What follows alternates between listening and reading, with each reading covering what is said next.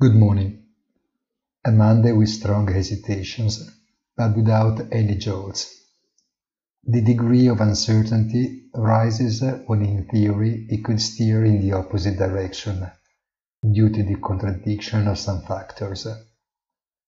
Vaccine rollout starts in the United States too, but contagions increase and the time for strengthening and extension of lockdowns is approaching.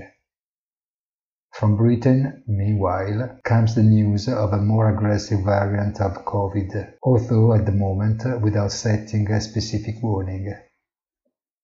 OPEC estimates a contraction in oil demand in 2021, but an accident on an oil tanker in the Gulf initially moves the price of the barrel higher. But above all, markets await to hearing from Jerome Powell and seeing if the Fed is ready to move forward once again, while perhaps it would be necessary to wait until the new year to see the bipartisan approval of a new stimulus plan. Tomorrow, meanwhile, the Fed will be the first to give an answer. Have a nice day and please visit our site easy-finance.it.